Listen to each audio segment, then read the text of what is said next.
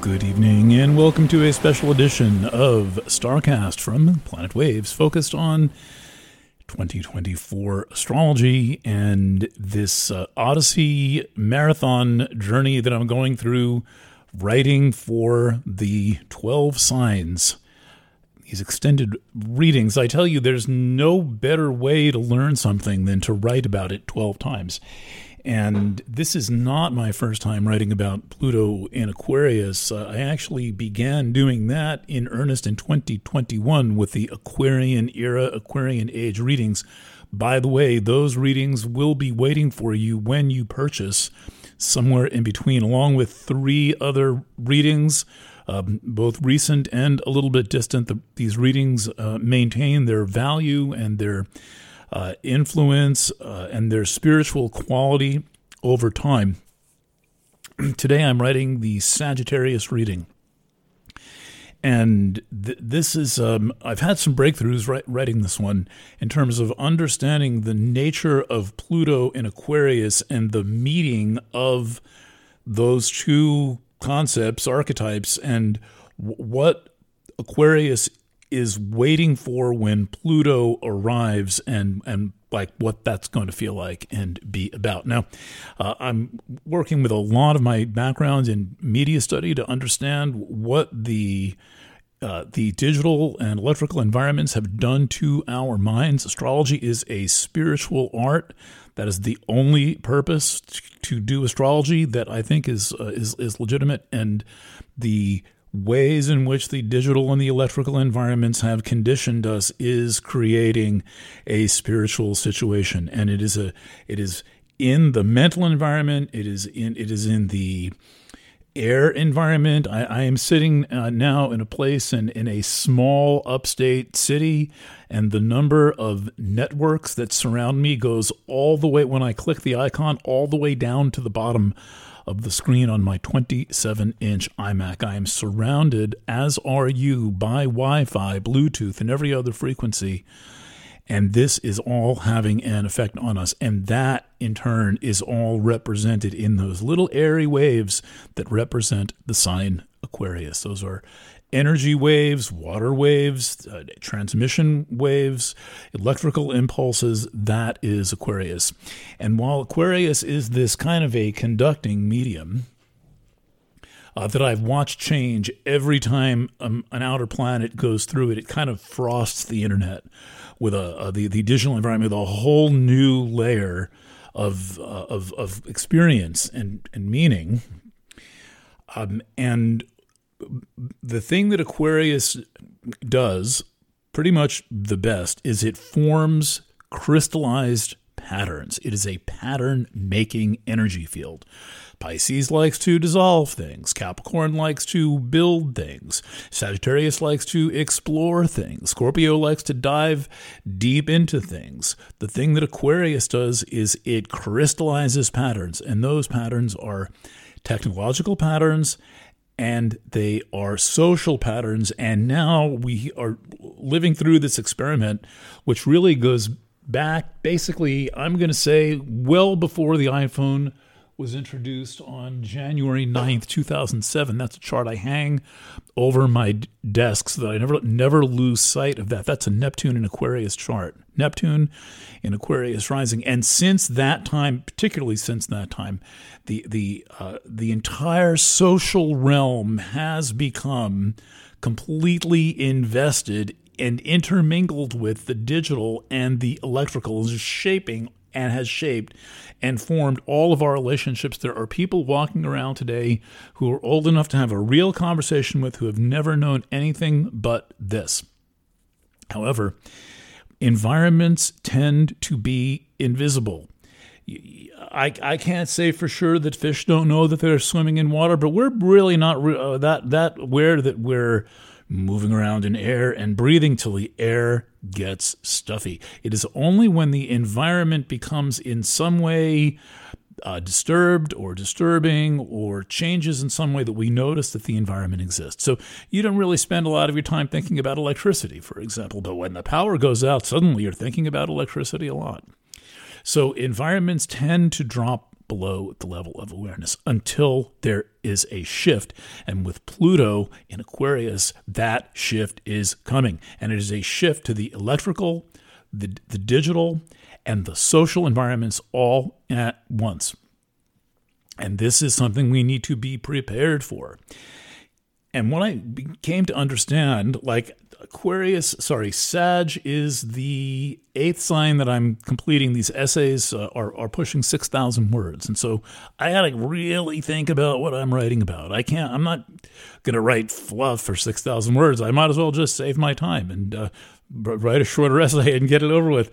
Uh, but that's how long they come out. And so I'm reinterpreting this sign after sign after sign. And when I got to Sagittarius, Aquarius is in the third place of Sagittarius. So it is it is where the sign presents in the house that is mental. And so I had to figure out like yet again, but especially for this reading, what is the mental quality that has developed and evolved with in Aquarius? Like what does that feel like? And it feels brittle it feels humorless. It feels overly certain of itself. It it feel it has it is it is the ex, like the living example of one of the worst things about Aquarius. A lot of good things about Aquarius. One issue is there is a no when you don't know issue. This is part of the environment disappearing. And this brittle, dry, humorless thing where there's, uh, on the one hand, complete chaos, that, that chaos involves there not being a distinction between right and wrong, true or false. Well, that's incredible. Uh, and, and how do you live in that environment? How do you navigate that environment? And suddenly Pluto is going to arrive and shock that environment. Now, we got a little taste of Pluto and Aquarius last year for only three months. A lot else going on, a lot of momentum from the Pluto and Capricorn environment moving. And now we're going to have uh, the second ingress of Pluto into Aquarius. It's going to last all the way to September. Pluto's going to dip back into Capricorn for about 10 weeks, and then that's it. Straight ahead, 20 years of Pluto in Aquarius. So we get a more involved test run of Pluto in Aquarius. And, and so we can expect our thought patterns to be shifted, our social patterns to be shifted, and something about our experience of the digital environment to be shifted. Now, uh, at, at the risk of going a little longer than I was planning on this video, because I've got one audio, one more topic, which is Sedna in Gemini. I want to tell you what I was doing all day long in between writing the uh, the the uh, Sag reading. Now I got this weird thing going on where when I'm doing a really deep, long project, I like to have a second project going at the same time. And it, it may seem counterintuitive. Wow, you've got you got nearly six thousand words right. Why are you doing something else? Why are you fucking around on Facebook? But I've been having fun with a prank locally, uh, which has involved claiming that my friend's hippie store, uh, called Groovy Blueberry, which closed a few weeks ago, uh, is is going to be transformed into a UFO museum. And Elijah Tuttle, who processes all those videos and all the pages that you see and keeps the website going, as is in love with AI. So I am playing with him and creating videos of things like uh, images of things like converting of my photo of the groovy blueberry into a photo of a UFO museum and posting it, writing an article that sounds real serious in the in the style of the Yes Men, you know, like a serious sounding article that's complete horseshit. But it's funny, and there's it's no harm done. Who the hell cares if it's a UFO museum or not a UFO museum? It doesn't impact anyone. You can't act on that information. It doesn't really matter. It's pure fiction, like almost everything else you read. But there are people who don't think this is funny, and there are people who just simply believe it, no matter how ridiculous the article is no matter how absurd I say. Like I said, the museum would be equipped with an anti gravity device so that the entire building could float around and hover over the village of New Paltz. This is completely ridiculous. I mean, the Boy Scouts finding a UFO up on the mountain, Whitley Strieber and Dave Wilcock coming to speak. Okay, fine. But float the building rising up and floating around? But that indicates something. People are not necessarily paying attention if they believe something like that. Their discernment is not on. And so what has happened in the digital environment is that there is a a a failure to know when we don't know, and then therefore there's a secondary dis- well, maybe it comes before a discernment issue. What is this about? Is this really true? Well, there's a picture and there's an article. The assumption that it's true. Well, check that out. This is serious. And it turns out this is probably 95% of the mental environment, which is the digital environment that we are walking around in and basically dreaming our way through. And Pluto is coming.